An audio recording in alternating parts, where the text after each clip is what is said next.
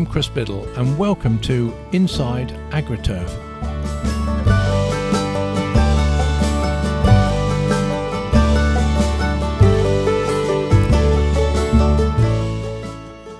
The penultimate episode for 2020.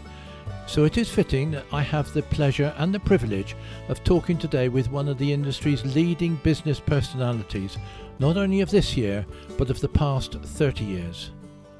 Robin Lenny is the retiring managing director of Stihl GB, although retiring might not be the right description for anyone who has enjoyed his and his company's hospitality at numerous dealer events and conferences over the years.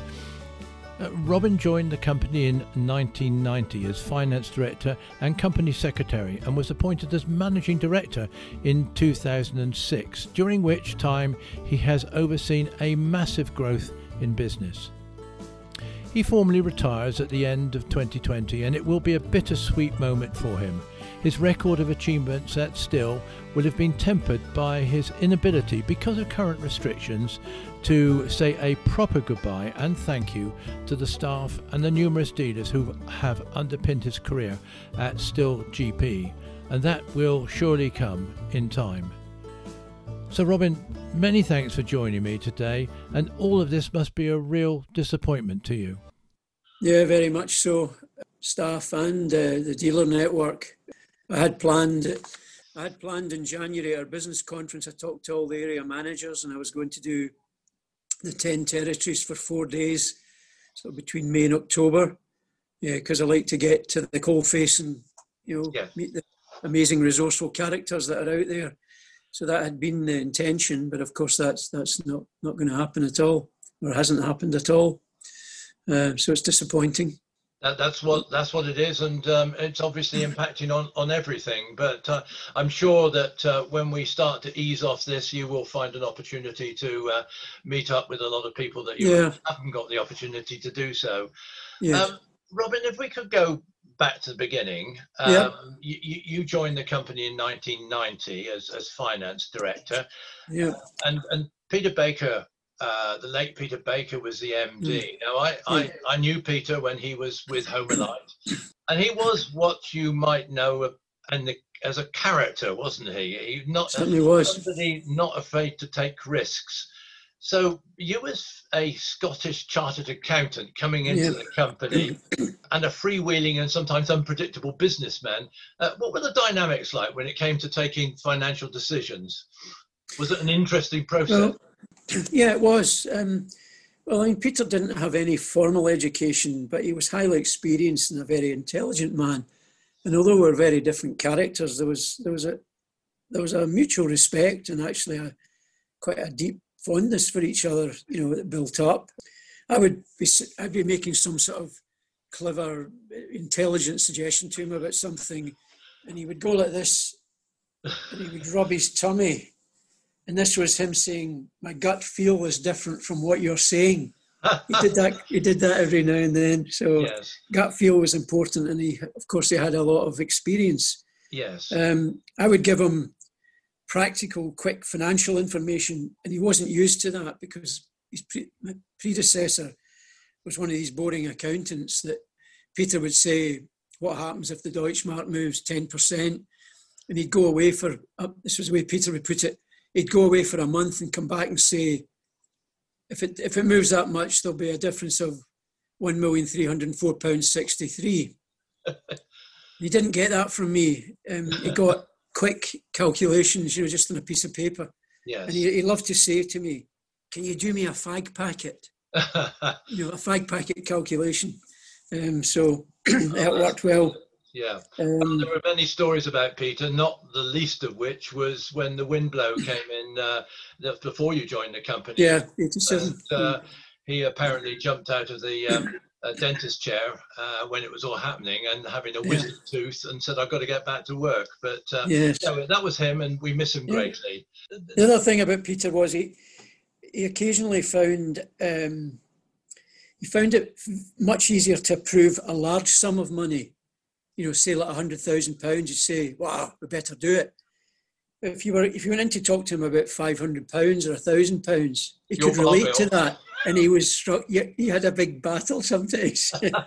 yeah, um, but we never had a serious disagreement or an argument. And, and I know I've referred to him playing poker, but there were occasions where there was one time we, we needed to remove the mezzanine floor from the old building at Woking for to allow a company to rent it, and they wanted us to pay, and it was five thousand pounds. And he said, "Oh, I'm not doing that. What's their phone number? I want to play poker." And I said, "Peter, this isn't about poker. Germany are desperate for us to get rid of this building, and five thousand pounds is is nothing." Yes. And he, then he looked a bit disappointed. He said, "Oh, I suppose you're right." yeah. So, so, yeah. So when you joined in, in 1990, the, the, the turnover of Stihl uh, GB was was about 17 million pounds. Um, yeah. And in 2016, you reached this magic uh, 100 million pounds. I, I guess uh, the moment you reached that, a few corks popped, today. Well, it was the last working day of the year, and there was quite a lot of people not around. The warehouse we're in. I wrote in my diary, "What a moment!" Um, I phoned all the old boys that you know, you know, the Norman Robinsons, Andy, and you think they'd won the lottery. They, they just could relate to it, you know. So there weren't many people around. Darren Summerly, Paul Brennan. Paul Brennan is our uh, head of operations. He, he, he rarely smiles but as he walked towards me that, that morning, I'll never forget it. We talked about it yesterday, actually, but the big grin on his face, you know, that we'd, we'd achieved a, a hundred million was quite was really quite special. And we celebrated in January. We had a conference in Manchester, internal conference at Mottram Hall, and then we had a trip to Viking. And um, funny that every now and then someone would shout 100 million. They would just shout it. that was the way we celebrated. What do, what do, you put that down to? Obviously, you had a, an expanded product range, you had more dealers, um, presumably, you were taking a bit of share from competitors. Uh, where did that growth come from, do you think, Robin? We did increase our market shares a bit, a little bit, and that's always a key item for Germany. An example of that, how that works as a barometer, is when in 2008, when we had the recession, the cut quick business just dropped like a stone immediately. And, and they said, What's going on here? But as long as we had the same market share, they understood the situation. I think the growth is, is down to a long term introduction of domestic products. Because when I joined, you know, it was much more chainsaws. Uh, as Peter would have said, we're here to sell bloody chainsaws, you know, because yes. that was the business. So, but, the, so uh, the homeowner business, really, yeah, and, and and so obviously that that's grown exponentially uh, uh, over over the years. Obviously, uh, Robin, you and I grew up in a in a time when the relationship between manufacturer and dealer was fairly straightforward. But as as we know, consumers are buying products in a, in, in a vastly different way than they would have done, say, 10, 15, uh, 20 years ago. Now, that's forced you into making some significant changes to your dealer agreements. Obviously, the, with the dealers, um, hmm. any changes like that might have they might have tear their hair out and and, and jump yeah. out of their pram a little bit. How do you how do you deal with that with with people that you've probably known and count as friends over the years? Yeah, I think you you discuss it in advance with the dealers, ideally face to face. You explain the logic and the reasoning behind a change and you know, we're not in this, an industry that changes that much or that fast. But just by going through it, discussing it, you explain to them how they can adapt and how it will make them more successful in the changing market environment. And, and I put myself in their shoes because they're, they're very resourceful people, the dealer network. I've seen everything before. They can handle change. They, they don't necessarily like it initially, but good good conversation. You can work through change. Was this new strategy rolled out internationally uh, across the Stihl uh, company? Yes, yes. A lot of these things are are driven at group level. You know, we're dealing with we're often dealing with worldwide policies. Quite a lot of them, more and more, are coming from legal judgments within maybe even one specific country in Europe. It could be a judgment in France means that you know the whole Stihl group pan European has to think, well, if that's happening there, it's going to lead on to the, the, the rest of Europe. You know, we, we, we have to think it through carefully and then communicate with the dealers why we're doing it, the logic of it, and how they'll benefit from it. It's still. And, still and sorry, with direct shipments, you've referred to that, haven't you? Um, yes. Where we're doing some, one of the things we're doing is we're selling at the full recommended retail price. We're not doing anything uh, unusual there, and um, it's now it's being rolled out in other countries, uh, Germany and France, for example, the whole direct uh, Yes. approach. Yeah. Yes. Just to explain that that uh, change in policy allowed you as a company to ship products directly to customers. Yeah. Yeah. Um, and and obviously this was a big change, and it, it probably sounded more uh, impactful and serious than it than it actually was. Uh, yeah. Do, Yeah. do you agree? It's only a, it's only a small part of our business, very Yes. small. But and, and and Stihl has always been a, a people focused company you, you've always i think made it your business to uh, make sure you connect closely with staff and for dealers uh, Yeah. and and you i know robin have established many personal relationships amongst dealers um, uh, yes on the back of a, a commercial relationship a business relationship um, yeah. Does that hinder or, or uh, when you uh, the going gets tough or, or conflicts arise doing business between friends but people who have become friends No, I don't think so. Um, you know, you, you, I discuss it with them why the change has to happen and how we together can cope with that change. Um, yeah, there can be some conflict, but uh, you know, there's there's a deep mutual respect and trust is so important. You know, that really wins through when there's you know when there's difficult things to change.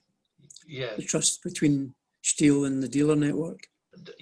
as you know this is a, a, a close knit and and one might say slightly conservative trade but but do you detect a gradual acceptance amongst dealers of the need to change in this rapidly changing retail age Yeah, I, I, do see a gradual acceptance.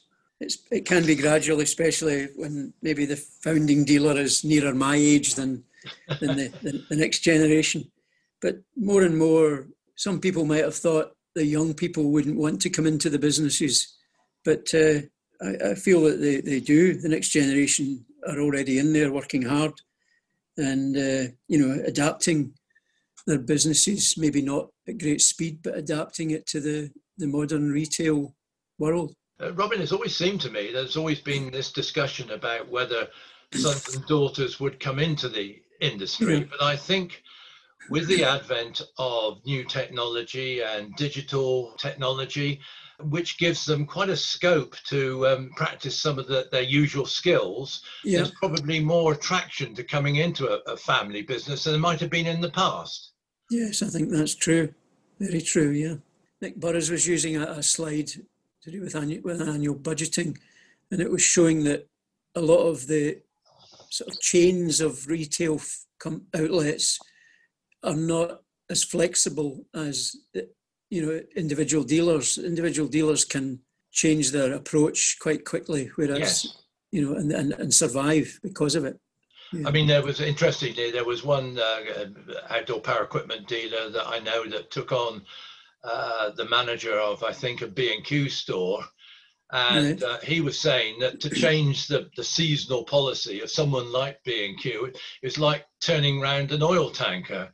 Uh, they just didn't have the uh, facility to be able to change their marketing strategy at a, at a drop of a hat.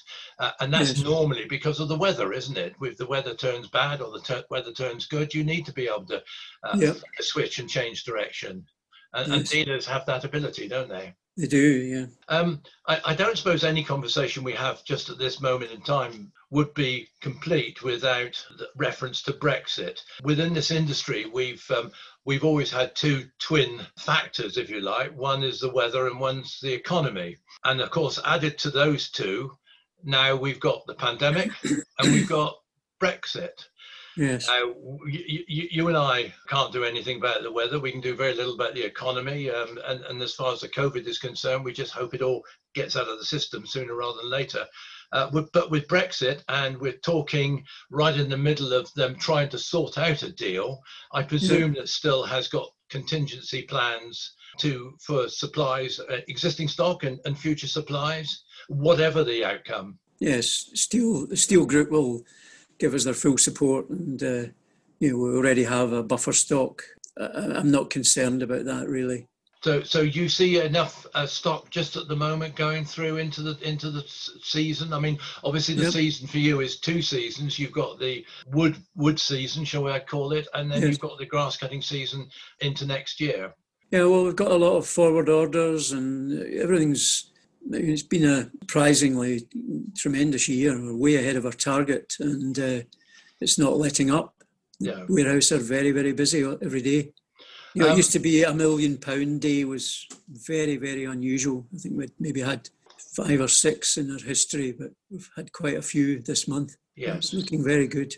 I think I'm right in saying that Stihl acquired the Viking brand something like yeah. 20, 25 years ago. And yeah. I, I, do know talking to uh, dealers over here for many many years they they pushed for an integration of the Stihl and Viking a brand yeah. name because they thought it would make their life easier. It, it seemed to take an awful long time. why was that? Well, I was with Stihl in, in 1992 when, most unusually for Stihl, they acquired a business, and that was Viking. I think they were there was mutual friendships between the families that, that, that ran Viking and Stihl. but when they when they bought it, it, wasn't. I wouldn't say the quality was very high eh, in the products. So that was one reason it remained Viking. It also was a name that was very well known in the large markets of France and Germany. They were in a small factory in the centre of Kufstein town and they moved to Langkampfen. Well, you've been there to the big to the big field where it gives them the scope for a lot more expansion, which is constantly happening. Also, there's a sort of hidden loyalty to the, to the name Viking in that area, yeah. there was, and uh, the employees there, as you might recall, uh, all the local farmers who can't work in the winter, they work in the production factory. So there's a strong attachment to the Viking name. In the meantime, the quality was improving constantly to match the Stihl brand. Quality's improved tremendously, and you know you could say we perhaps should have changed to Stihl name earlier than we did.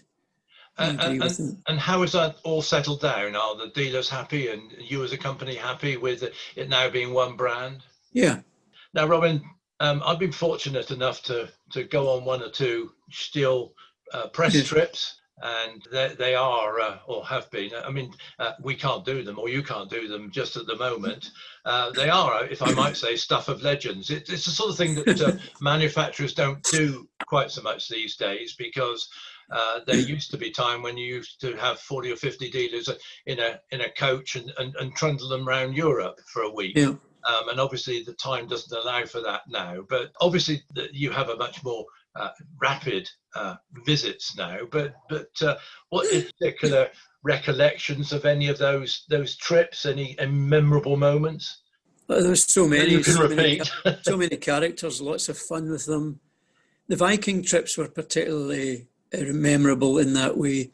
In the main street in the town, there was a Batzenhäusl restaurant that was run by the father of, of Bernadette, who was the tour guide at, Viking, and he he was an accent, very eccentric man, and we used to take the dealers there, and it was just a, a mad evening of.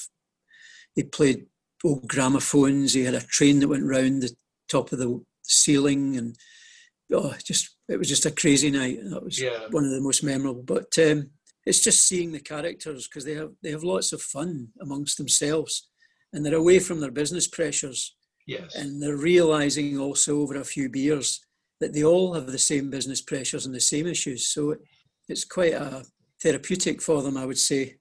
And um, also, there's quite a lot of reciprocal business done quietly on those, yes, isn't there? Yes, there is. And um, one of the things I always remember when you were asking me and I read your notes, on these trips at the formal dinners, um, there's always a formal dinner in the middle of the week. Our German friends, particularly Jochen Burant, when he's there, he says, We hope you have enjoyed seeing, and he uses this expression, behind the curtain. And I think that's what it's that's the most exciting thing for me, because behind that, and I'm sure you'd agree with this constantly, modest facade that Stihl has, you know, very modest company in its image. The real picture is an enormously powerful, organized, successful company Yeah. of the highest quality, very long serving, loyal staff, and investing constantly in future success. Yeah. And that's what they don't show normally. Yes. When you come behind the curtain, Behind you the curtain. see you see this uh, you see Yes. this clearly for the, the Yes. dealers do. Yeah. It's it's a nice phrase. I, I do remember one memorable moment from a trip I was on. We were in a coach with 40 dealers going through the forests and stopped for a comfort break, and everybody piled out of the coach. And there was some poor woodman just up in the woods trying unsuccessfully to try and start his Stihl chainsaw. Right. And within minutes, he had 40 dealers at his shoulder trying to uh, sort out his problems and probably giving 40 different remedies. Yeah. But uh, it was a very surreal moment, I have to say. Uh, Robin, looking back, what, what do you regard as your, your proudest moment or the most important decision that you've taken at, at Stihl? A lot of the decisions are really taken at group level. You know, they decide what we're doing with Yeah. most things. So I would actually say, we mentioned people focus and that I have that. I would say the most important decisions that I've been making are all around recruitment. Well, getting the right dealers on board and getting the right staff. You know, this expression, get the right people on the bus at all levels. Yes. I've got a, a very deep respect for the HR function, which has been here since 2002. Prior to that, I was doing all the HR, but I always get involved uh, in interviews. I'm involved in the decisions and recruitment, interviews, internal promotions, like Wayne Stone, for example. And I've actually I've recruited every member of my senior management team, you know, from here Hans Fairley in 1996 right through, and we've got a very strong team and uh, it's good to be involved. Maybe it sounds uh, it doesn't sound right to you, but I would say the most important decision is getting the right people. Because I think once I we've that's got them, admirable. Yeah, I, I think They never admirable. want to leave. Once we've got them. no, I think that's that's admirable because having the right team is is actually key to pretty everything, and uh, the fact that they communicate and get on with one another and and so on. Going back a few years, you were you were president of the AEA, the Agricultural Engineers Association, which obviously covers the Hmm. whole gamut of agricultural machinery and grass machinery and, and turf care machinery.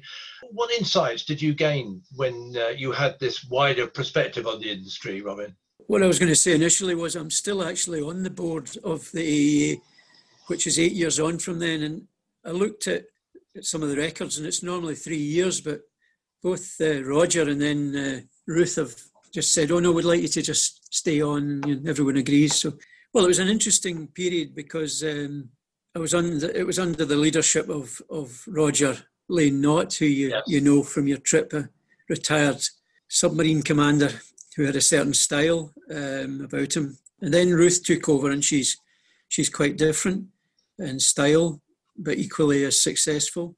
So I think uh, she, you know, she's keeping the high quality values at the AEA, and the most important thing at the AEA is their people. They're their major asset, uh, and they work very quietly behind the scenes, and they work very effectively, and they provide a, a great deal of support to the industry. And at board level, it's uh, it's very good to mix with with industry colleagues, both in the power tool and in the farming uh, industry, because like I said about the dealers when they're on their trips and they realise that they've all got the same issues. Similarly, the issues uh, that the other companies in the industry have are, are, are very similar. Yeah. So yeah. you're just learning from all these different people all the time. And I know when I was a, a dealer, I, I used to have a, favourite product or products within the, the, the, the range that we offered. Uh, if it was, it was a lawnmower and somebody had a 200 or 300 pound price ticket in their eyes, I would steer them towards one particular model. Of all the years, is, is there a is there a product from the Stihl range that you uh, regard with fondness? Yeah, there is. Uh, well, it has to be battery. That's the first thing. uh, in practical terms, and it has to be a hedge trimmer. And as I said, cordless, of course, to avoid cutting through the cord. Yes. Um, so it's the HSA 56. Go back Yeah. a long time in my gardening history. My father had a, a, a particularly lovely garden in Glasgow. Um, he grew chrysanthemums and won a Scottish Cup. He then grew roses and alpine plants. But I, I used to do a lot of gardening for neighbours, paid gardening. And there was a lot of hedges around. And uh, I used to use my hand shears constantly. And then I, I worked uh, in a landscape gardening business in the summer at university time. And I would still be using the shears. So uh, when you use a hedge trimmer now, it's just like Ah, it's just like a knife through butter, isn't it? easy Um, peasy. Yes. Far more, far more easy. So um, yeah, it would have to be the HSA 56 hedge trimmer. Would Yeah. Be my, Oh, excellent. Uh, And I guess really because of, of that ease of use, uh, you, you, you pull in a lot more consumers who suddenly find it's not the hard work that they'd always been told or thought that it was from experience. So, uh, yeah, yeah, definitely. Robin, now 2020 um, might not have afforded you the farewell you wanted, obviously, but the level of business that you've done this year uh, during this strange season, uh, which I I see may, might well reach 120 million. Um, has that compensated for the disappointment of not saying uh, goodbye in some small way? Yeah. Um, yes, it has. Yeah, Uh, we're over 120 now. By the way, um, it's amazing because when we drew up our forecasts when COVID hit us in lockdown nine months ago, we really expected to be behind our targets. You know, not ahead. As our dealers often say, the grass and hedges always grow, Yeah, and they're right. and and the, and the leaves fall off the trees, and Yeah. nature nature goes round and doesn't Yes. have COVID. No, absolutely right. Yeah. Uh, so, so Robin, really, lastly, and thank you really for your time today. It's been brilliant Pleasure. and Pleasure. great cra- catching up. What next? Well, I've had a kind of mini trial of it in some ways by, by working from home quite a bit. More time at home, more time in the garden with Liz, seeing a bit more of, of my son John and his girlfriend. Uh, they live in Farnham, Yeah, and we don't we don't see much at the moment of them. And my daughter Katrina, in who's in Dubai still, uh, with her husband Craig. So trying to get over. I don't really particularly like Dubai, but uh, I w- uh, would like to spend more time over there with them. And my wife's very keen. Liz is very keen to travel more. Obviously, we'll need to wait to see what happens with COVID. And I would like to spend more time. I've got, I think I've got a school reunion every year, 34 years in a row. There's 10 of us. yes, We're having monthly Zoom meetings now, which was a bit of a rabble at first, but it's got a bit more controlled now. Um, so more time in Glasgow and Scotland. I really love the west coast of Scotland, uh, the islands. Particularly, I'm very, very fond of the island of Eigg, yes, which is near Skye, and uh, so more travel really. And and no doubt catching up with a lot of dealers on the way through. yeah, I'm sure I You've got a lot of cup, cups of coffee to consume or anything else. Yeah. yeah, I had my one dealer visit uh, of the year. Uh, we were in, going to a place called Dunning because Liz had some old relatives there from records, and uh, we we saw James Marshall. You know, Yes. Marshall's got machinery. He was in the town. He came straight down by car Ah. to see us and took us to meet. Well, I'd met his wife before, and we had a couple of hours chat. So he's a very a lovely gentleman, James. yes, That- yes, he That is. was my dealer visit for the year. well, look, Robin. Yeah, I, I've been a Stihl dealer and a trade journalist, and um, so I've had a long association with Stihl. So I'd, I'd like to, lastly, thank you for your friendship and support over the years, and and obviously wish you and Liz very happy Christmas and uh, best wishes to you both for the coming years. Thank you very much. So the the same to you and to Trish.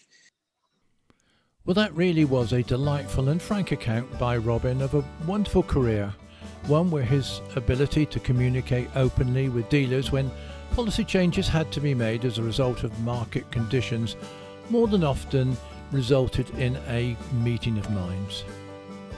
Now, many of you will know that Nick Burrows takes over as interim MD of Stihl GB in the new year before the arrival of Kay Green, who will succeed Robin, and she takes up her post on the 1st of March. So I need to say no more than to wish Robin and his wife Liz a very happy retirement and I'm sure that they will be in the midst of the AgriTurf social scene for some years to come. I'm Chris Biddle. Thanks for joining me, and this is Inside AgriTurf.